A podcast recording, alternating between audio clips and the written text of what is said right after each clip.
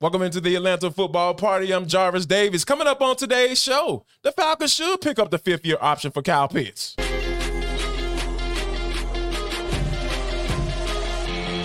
This is Locked On Sports Atlanta, and it's time for the Atlanta Football Party, only on Locked On Podcast Network.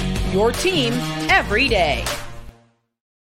Welcome into the Atlanta Football Party, your home for the best Falcons football talk. It's local insight you can't get anywhere but right here at Locked On. I'm your host, Tenitra Batiste. Alongside me are Jarvis Davis, Aaron Freeman, and Tori McElhaney. Today's episode is brought to you by FanDuel. Make every moment more. Right now, new customers get $150 in bonus bets with any winning $5 bet. That's 150 bucks if your bet wins. Visit fanduel.com slash locked on to get started. And of course, the Atlanta Football Party is part of the Locked On Podcast Network, your team every day. Now, guys, we're going to do a little bit of a deep dive into what some of the assistant coaches had to say this past week about what their vision is for the Falcons. We're also going to talk about whether or not it would be a good look to keep one particular weapon on offense and then you know, this is that quirky town that some people say isn't a sports town, some people say is a sports town. But our question is, how do the Falcons become that team to make this a sports town? So let's get right into it. First things first, Aaron, with your takeaway to keep or not to keep KP.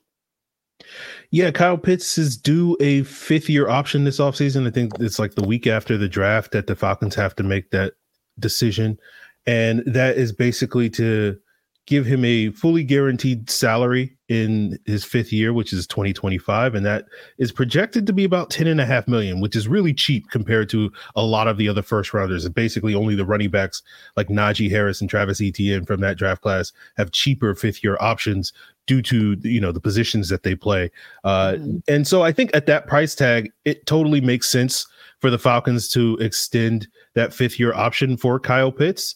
Um, you know, it's interesting when you contrast this to the last two off seasons when they've had to make that similar decisions for AJ Terrell and Chris Lindstrom. And I felt like probably at the same point in those off seasons, you would have said 100% they're going to give those fifth year options. I don't know if it's 100% with Kyle Pitts.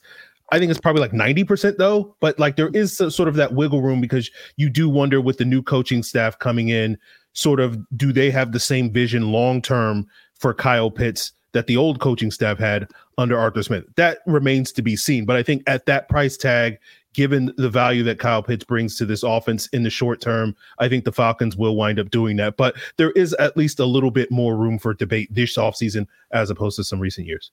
Yeah, and I think Terry Fontenot would like to see one of his prize picks have an opportunity to really shine. The last time he had that opportunity was when Matt Ryan was here. So I kind of lean in the direction of, yeah, same free, not 100% because you never quite know what direction, what thought process Zach Robinson might have with or, Raheem Morris. But I do kind of lean in the direction of it's also a value pick, like 10, 10.5 mil isn't going to break the bank.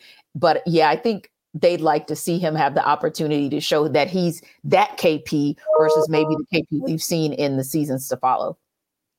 And I think one of the things that just to, from an injury standpoint, that that's what you hope gets right too, right? Because we understand that he was a little bit more, he was uh, wasn't hundred percent. You know, um, I think that's probably why you weren't always hundred percent as far as picking up that fifth year option, like um Aaron mentioned, because you know, that he didn't look that good this year. You know what I'm saying? And I think that he was a little bit more injured than we knew about, you know, as far as with another ligament being torn is kind of a big deal, you know. When yeah, no one knew that until the very, yeah. very end of the season when he posted on right. Instagram like exactly. 17 games after PCL and MCL surgery. And it's like, yes, so that completely right. changed the scope of mm-hmm. how we mm-hmm. were looking at him throughout the entire season because because all we could do is speculate before then we we all Absolutely. thought it but we didn't know it yeah we didn't know that there were two ligaments involved and i mean that does that changes the scope of a recovery it changes mm-hmm. the scope of an explosiveness upon return from recovery i mean that that piece of it i feel like people have lost in the shuffle of kind of everything that's happened and the fact that he was just able to go out there for 17 games i think is a testament to the work that he put in to get back, but also the fact that, yeah, it makes sense that we weren't seeing a 110% Kyle Pitts for the majority of 2023. And yeah, and I to- think to that add to that, oh, I'm just going to real quick, T.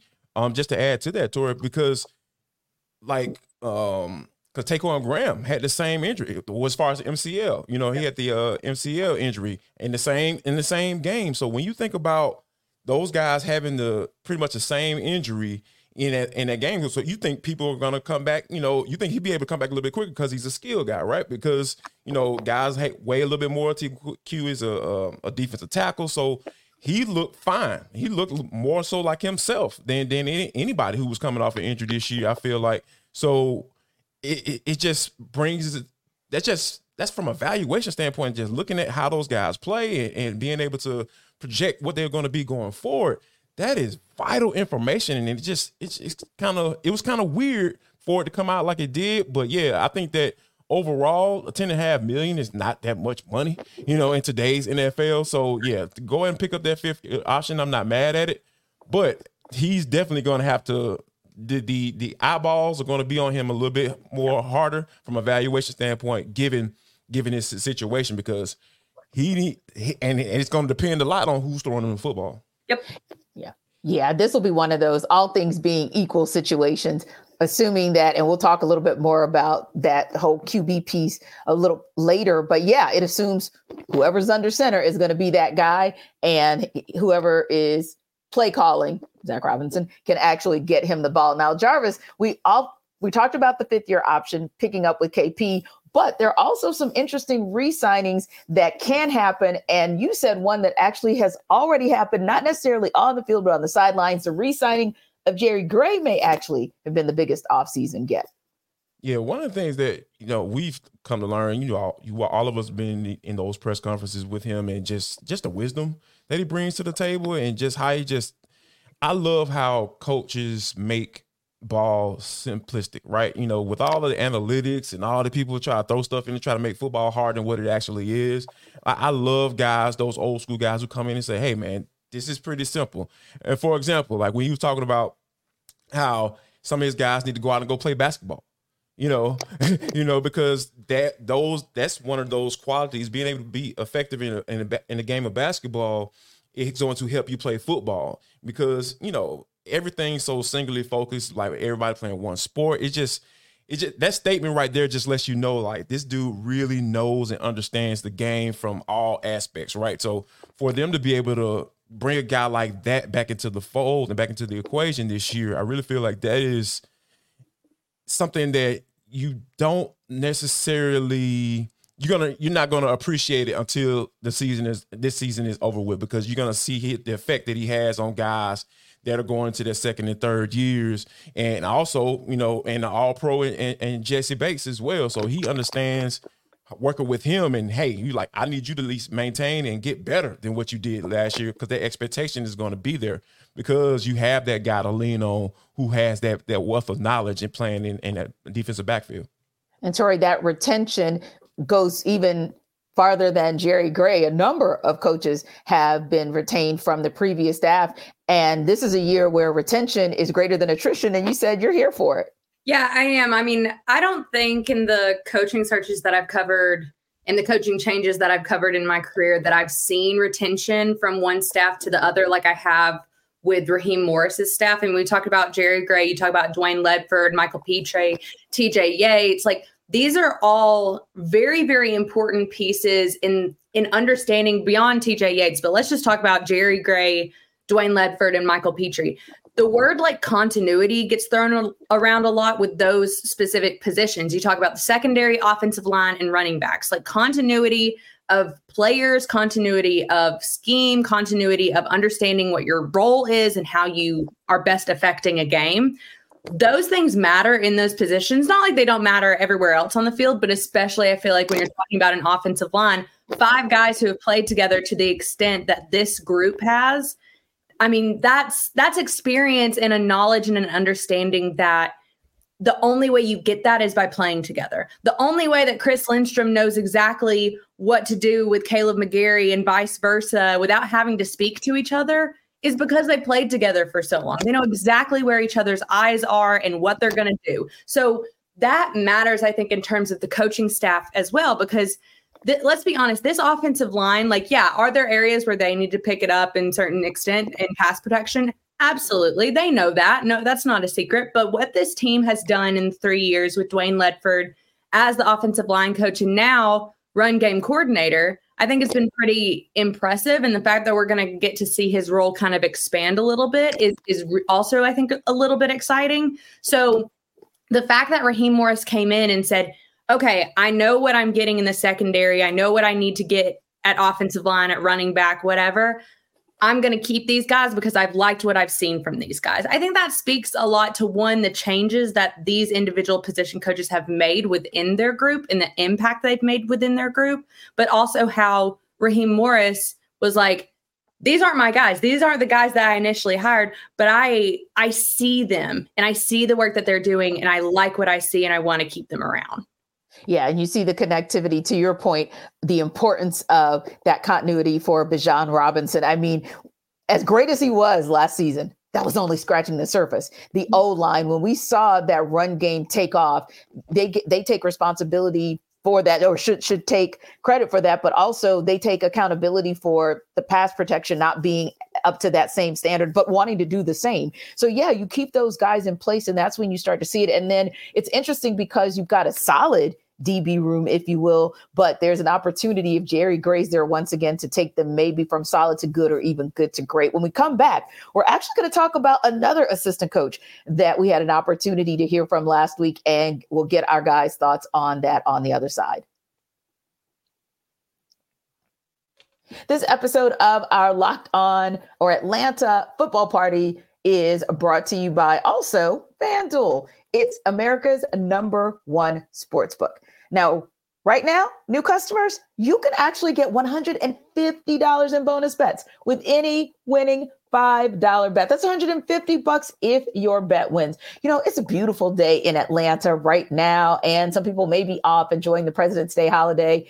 What if you made this bet and you actually cashed in on it? You might be able to take advantage of the beautiful day and go, I don't know, grab brunch or something, or this upcoming weekend Basketball's back in full swing. You might be getting ready for the NFL combine. Hmm, a lot of things out there that are intriguing for you. But speaking of the NBA, they're going into their final third of the season. So that's a great opportunity to maybe bet on your favorite players and your favorite teams with quick bets, live same game parlays, exclusive props, and more. So don't forget, 150 bucks can be yours if your bet wins. Just visit fanduel.com slash locked on and shoot your shot. FanDuel, official sports book partner of the NBA.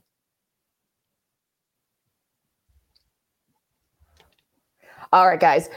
Wanted to talk uh, again, Tori, about another assistant coach that we heard from QB coach TJ Yates. The media, of course, had an opportunity to meet with all of the assistant coaches late last week, and you wrote an article on AtlantaFalcons.com that quoted Yates as saying, We're going to do everything we can to improve that position, meaning QB. What's your take on what Yates said, and what does that improvement look like to you? Yeah, so I think it's absolutely no secret from conversations with Arthur Blank, Terry Fontenot, Zach Robinson, now TJ Yates. The, mm-hmm. the Falcons are in the market for QB1, and that's not someone who is in the building currently. And I, I think it's okay to say that. I think that with everything that these leaders have said from the Falcons organization, that's the case. Now, do they have a name of a target? Here's the thing. Probably are they saying the name? No. Um, do they probably have multiple names? Also probably. Are they saying any of those names? No. So like the the way that we can infer where this thing goes, I mean, it's all just going to be speculation until it's not, until we have actual concrete reports on who the Falcons are targeting, whether it be in free agency or the draft or a trade. Mm-hmm. And I really do believe it when TJ Yates or zach Robinson or whoever when you ask them questions about the quarterback and they say that all options are on the table, I know that's a cliche. I understand that. But I do believe them when they say that because I do believe that the Falcons have an opportunity to go get exactly who they want when they want to get them.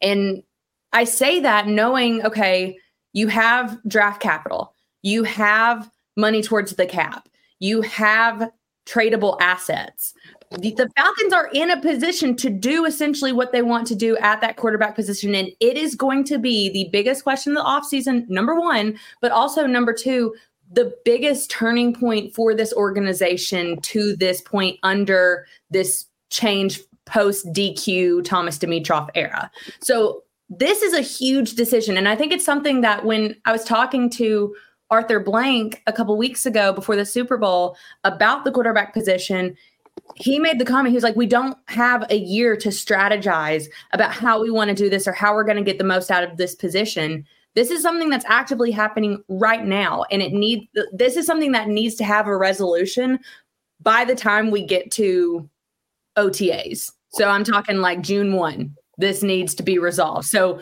we're in today is february 19th it'll be february 20th when i think this thing comes out that is what two and a half, three months to make a mm-hmm. decision about what you want to do with the future of the quarterback in Atlanta. That's a lot of pressure, but it's pressure that I think the Falcons should care about and want to see a diamond kind of come forth from that pressure, to use a, a metaphor.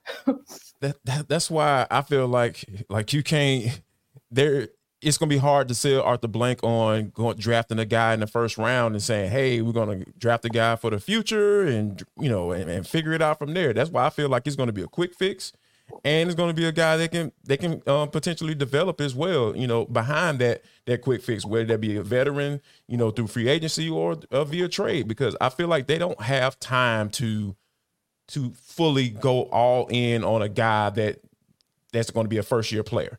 I don't think they because I feel like that that will be.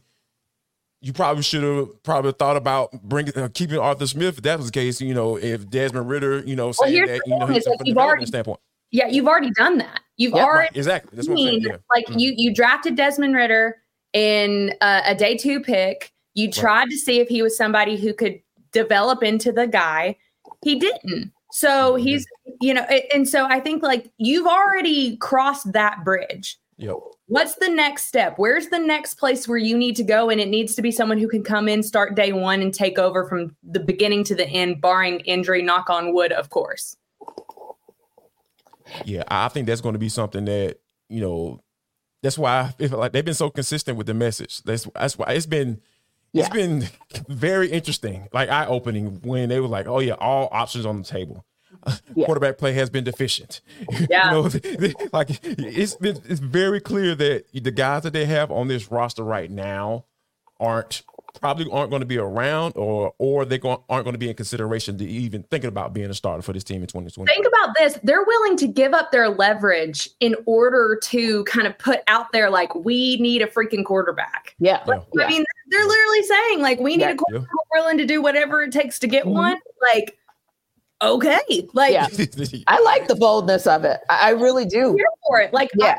Not the transparency. Yeah. Like, yeah. And, and I think you, yeah, go ahead. And I think you're at a point in place where this team has enough weapons free on both sides of the ball to be able to say, we don't need to be in a rebuild type mode. And I'm not saying rebuild mode, but what I mean is a rebuild meaning, oh, yeah, two years down the road, three years down the road. No, no, no. Because last season, let's just be honest, you really had the best shot at that NFC South title. You really, really did. The Bucs and what Baker Mayfield was able to do, let's be honest, that shocked the hell out of everybody. Nobody was expecting that. Everywhere you looked, it was, hey, Falcons, you guys seem to be the ones that are settled the most, and then you weren't.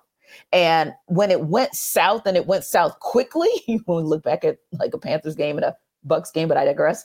But when it went south, it just told you that's how important it is for them to really, really kind of take a stance and be aggressive. And I want to talk to you guys about that too in that next segment about exactly what that aggressiveness should look like uh, for this season. But also, uh, D line coach Jay Rodgers mentioned in his comments as well. I thought this is a JD special. This is, an Aaron Freeman special. I'm just gonna kick.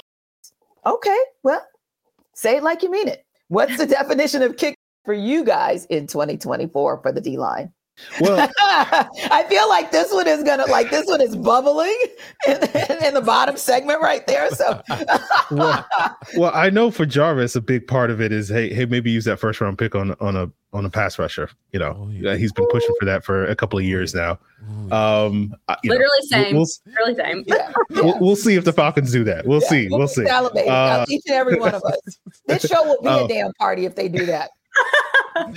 so I think it, you know, I think you have to you got to get some more bodies in the building, right? You have some some nice pieces. You started that process last off season, but I just think you got to get more bodies in the building. That comes in free agency, that comes in the draft, and yeah, I think you saw that process begin in 2023, and I hope that this new regime can kind of finish that process. You know, I don't know if this is going to be one year and all of a sudden the Falcons have the best D line in, in, the league, but it is something that I do think they can start building towards. And it's not just like two like that. They have taken a good step. You know, yeah. they they have the biggest year over year improvement in sacks from 2022 to 2023. And it's like, yeah. okay, like great. That's a step in the right direction. Like that is good. We love to see it. Now, where do you go from here? Like I and I, I think that like that's the whole point of all of this. Yeah, and, and I, I think, think the consistency, like if we think about what that could have been if Grady hadn't gone down for the season, because man, were they looking fantastic, and even David Onyemata going down for you know a, for a little while due to injury, but there were some legitimate reasons. So I can see why he would say, "Yeah, we're going to kick," because you were actually kicking butt before those injuries happened, and then if we just to just be honest and give credit where credit is due, the Falcons really did, for all intents and purposes, they were still able to hang in there and still have a respectable showing on defense. They just could never get the offense to kind of step up and do its job. So yeah, if you can get what you got out of that Falcons defense the first half of the season, coupled with maybe some additions or some upgrades and some evolutions of some players, like we always talk about honor Arnold Ebiketie, we saw the step. We saw the step. So if you start to see more of the steps, then I think, yeah, you can be that that D line.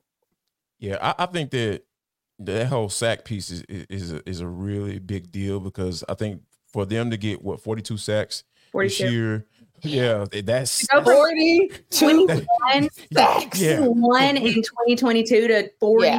You doubled it. Like you double your sack total yeah. like that. And and they did it not just coming from one person, right? Because right. and going back to what Aaron was saying as far as like getting bodies, guys who can get sacks. You mm-hmm. don't need a 15 to 16 sack guys. Those guys don't come along like that. But it right. might be one now the turn might be be one of those guys. But you know what I'm saying? So, but I think see, y'all know, y'all know me. Come on now.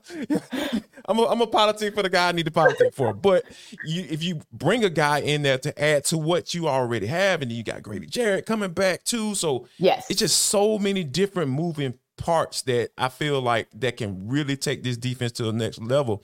And if you talking about kicking some blank blank, they're gonna be kicking a lot of blank blank if they're able to improve on that sack total and I want to mm-hmm. get a little bit more tough against that run too. I want to bring somebody right. here who probably weighs close to what I weigh, and, and you know, be able to be one of those run stuffers too, because there are some guys that's coming out in this draft that they can take a look at that can add to that spot. Because when you're talking about, man, oh, that, that would be so beautiful. It'd be so beautiful. I'm telling you. Yeah. So yeah, I, am with Jay Rodgers. I'm with Rodgers. Like, coach, yeah, yeah, yeah. I, and I'm I would even expand it, right? and I would even ex- expand it to that entire front because you know mentioning AK, but also think about what was happening, what was brewing with Troy Anderson before he went down, and if you can get him back, right? And so kind of looking at all those little pieces where when that defense was whole and what you were able to see, and let's face it what we got out of Calais Campbell, that was a bonus. That was a bonus. So if you happen to get him back, which I don't know, in my mind, I'm just kind of in my heart, I feel like he's leaning towards coming back. I think that might be a, a plus too. So yeah, I see that they have every opportunity to put their stamp on it, just like Jay Rodgers said. We'll talk a little bit more about it, bigger picture of what that stamp looks like for the Falcons when we come back with what's next. This episode of our Atlanta football party is brought to you by Game Time. Now, you shouldn't have to worry when you buy tickets to your next event, right, Usher? Game Time is a fast and easy way to buy tickets for all the sports music, Usher again, comedy and theater events near you with killer last minute deals, all in prices, views from your seat, and their best price guarantee. Game Time takes the guesswork out of buying tickets. Now, you might think to yourself, oh my goodness, there are what I think six dates now for Usher to come to Atlanta. But there's a reason he has six dates because there's so much demand. So, what if you've got to get that last minute ticket because maybe you weren't able to get a ticket up front, or maybe you're now able to free up your schedule to get to one of those Game Time is the place for you because that's where you can get the ticket by buying it in seconds with just two taps. You can see the view from your seat before you buy, so you know exactly what to expect when you arrive. Game Time also has deals on tickets right up to the start of the event. So if you are that last minute person who wants to pull up on your boy, then even an hour after it starts, you can actually do that. All you have to do is download the Game Time app, create an account, and use code Locked On for twenty dollars off your first purchase. Now, terms do apply. And again, create the account, redeem the code L O C K E D O N for twenty dollars off. That's Game Time. Download it today for your last minute tickets. And don't forget, Game Time will credit you one hundred and ten percent of the difference if you find tickets in the same section and row for less, because the lowest price for them is guaranteed. So, guys, I had an interesting conversation yesterday, and I said, Oh, I can't wait to bring this to the football party because I want to hear what these guys have to say. You know, depending on who you speak to, but a lot of people say, Oh, Atlanta is a bad sports town. And it's because of the fair weather fans, it's because of the teams that are middling. It's just bad. And I said, Well, not as bad as maybe some people make us out to be, but I get it. I get it. Braves get a World Series a couple years ago. United, they get a, a cup, a soccer cup I don't know, maybe four years ago. And then it's crickets for the other two teams. So, okay, fine for the other four, you know, uh, the four big. So, okay. I feel like they may have had a good point about us middling, but here's what I threw out there to them. I think that you could have said that about the Hawks, and you can probably continue to say that unless we see something happen in the offseason, because we still don't quite know what we're getting from that front office. The Falcons, I feel different about. I honestly feel like the Falcons organization, not just the fan base, is sick of middling. Seven and 10 did not sit well in Flowery Branch, not for three seasons. I think we even talked about this with Raheem Morris and kind of each of us in our own way, maybe posing the question of what success looks like or what winning looks like or what's the expectation there. I feel like this is the one franchise that's about to say, you know what, we're sick and tired of middling. We're going to make a bold move. And obviously, QB1 is probably where we want to see them make the bold move. But to Travis's earlier point, it could be making a move at eight as well, where you go for, I don't know, a defensive player. Oh my. But I feel like the Falcons are finally in position to say, the hell with middling, the hell with purgatory. It's time for us to step up and we're going to be bold and we're going to do that. And I think a lot of that even speaks to where Raheem Morris comes from. He comes from the team that created the blueprint of F them picks.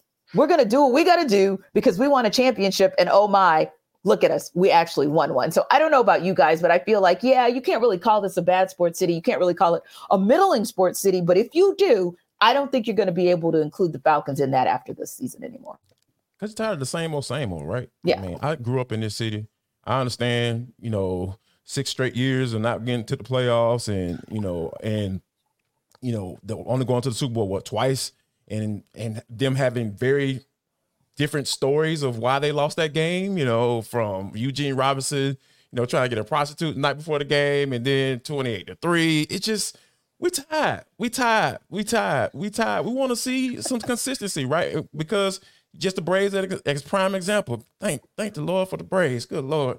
You know, Alex Anthopoulos, the transparency like Tori talked about. He's very transparent. He's very clear in what direction of this team is is supposed to be going, whether or not being being filling holes. He's very um, clear as far as what he want to do as far as with this roster and every and you can agree with him like, oh yeah, they probably do need, need to um, look at this guys on the bench. So, and I think we're starting that with Terry Fontenot too, right? Because we understand what the the the, the gravity that, that, that comes with trying to get a court, bring a quarterback in because hey, they he and Arthur Smith failed at that, right? You know, with Desmond Ridder, And ultimately, uh, Arthur Smith lost his job. So he got another opportunity to, to get it right. So I think that the second time around, they're to have to get this right. And then if this quarterback gets right, talk about how this team is already built, they, they won't be a the team. I just, I, I'm, I'm willing to go out on a limb and say that. They won't be a the team if they get this quarterback position right, which is a big if. I think too, just from a history standpoint, like I I've done a lot of like research in the past like year, but like because we were celebrating the 1998 team and the NFC right. Championship over the Vikings, and you know, of course, like this whole thing about like Michael Vick in the research, the the Madden cover like anniversary, like there's the so yeah there are so many moments over the past like 25 30 years of like my personal lifetime where the falcons have been fun And I feel like for the most part in recent years, let's be honest, has it been fun? No, Mm-hmm. it hasn't. Like since the moment that the Falcons lost the Super Bowl, it- like it's not been fun in Atlanta. Yeah. Yeah. Got to Football's Like the supposed to be haze. Yeah. it's supposed to be fun. And right now, in the last what five, six years, has the fan base been having fun? I don't know. Like, and I don't know if I can I say can say that no. they Yeah, right. Like I and I want that for this this fan base because this is a fan base that showed up in all of those different moments over the course of the last 30 years of history when the Falcons have been fun. And you know, like that that to me is the piece of all of this that it's like that's why I think you also go out and get someone like Raheem Morris because Yes. Raheem Yes. Morris at his core, he's a fun dude. He has a Mhm. good personality. People want to play for him. Like, Yep. I, I feel And he like can coach ball too, Tori. right, He can lie. exactly. He can coach just- ball too. right. It's, this is a guy who has more experience coaching on both sides of the ball than a lot of coordinators right now in the league. So, like, Mhm. that to me is the piece of all of this. Like, I Yeah. want Falcons football to be fun again because when they're fun, like Atlanta's a cool place to be just in general. Yes. I love it Yes. here. I've always wanted to live here. This is home for me. Like Georgia's home for me. So like I want that for the city. And it's been there. We've felt that before. Mhm. Yes, And I want to get back to that point. And I Yeah, feel like the Falcons do too. I think they do too. And you know, I was thinking about this as well, for you. Like when you think about sports, as much as we love the Braves here, this is Braves country, and as much as somehow they drag us down to State Farm Arena and make us love them, even though they just take a stake in our hearts every other day. But anyway, I'm sorry, that was me having a meltdown a about that personal team. thing. Yeah, yeah, Mhm. Tell Yeah. us how you really feel, T. That's how I really feel. But Yes. when you but think about it, all of us, and well, Dar- Jarvis is originally from here, but the rest of us can say when an NFL team in your city is on fire, your whole city just hits, it hits different. It's just something about that NFL team it hitting different. And I can say that, and I know, you know, we don't talk much about the Saints, but you know, we have the Saints and we have the Pelicans, and the Pels get good, and they got Zion Williamson. But let me tell you something. Even when LSU is on fire, they're still everybody is still focused in on what the heck the Saints are doing down there in the dome. And I just think that if the Falcons can just set the stage, and I feel like they're ready. I feel like they're ready to go all or nothing, go for broke. Be like the Braves, free. Be like them and say World Series or bust. I'm not saying say Super Bowl or bust this year, but I'm saying say we're putting things in position to say we're going after it Super Bowl or bust style. Yeah, I, I think there is, you know, Raheem Morris talked about it as introductory presser. There's there is a pressure to win. I think Arthur Smith not having the job kind of tells you that Arthur Blank isn't really messing around with, you know, more seven and ten seasons. So um they got to do whatever they got to do uh in order to, you know, turn it around and, and get some ten and seven type seasons and, and continue to build off of that. But what you said about being in a city where the NFL team is going strong, like I, you know, I went to school in Pittsburgh, so I was there at the very beginning of the Roethlisberger era, um, and like the the you know P- Pittsburgh's a, a, a very unique city, uh, but like the energy that was in the city at that time, where it was just like we got a quarterback and and now we're ready to start cooking. Um, you know, you want to feel that in Atlanta, right? That's the Yeah. same Yes. sort of situation. Yes. Yes. Um, and I think if the Falcons can pull that off this offseason, then you know things are on the horizon for this team.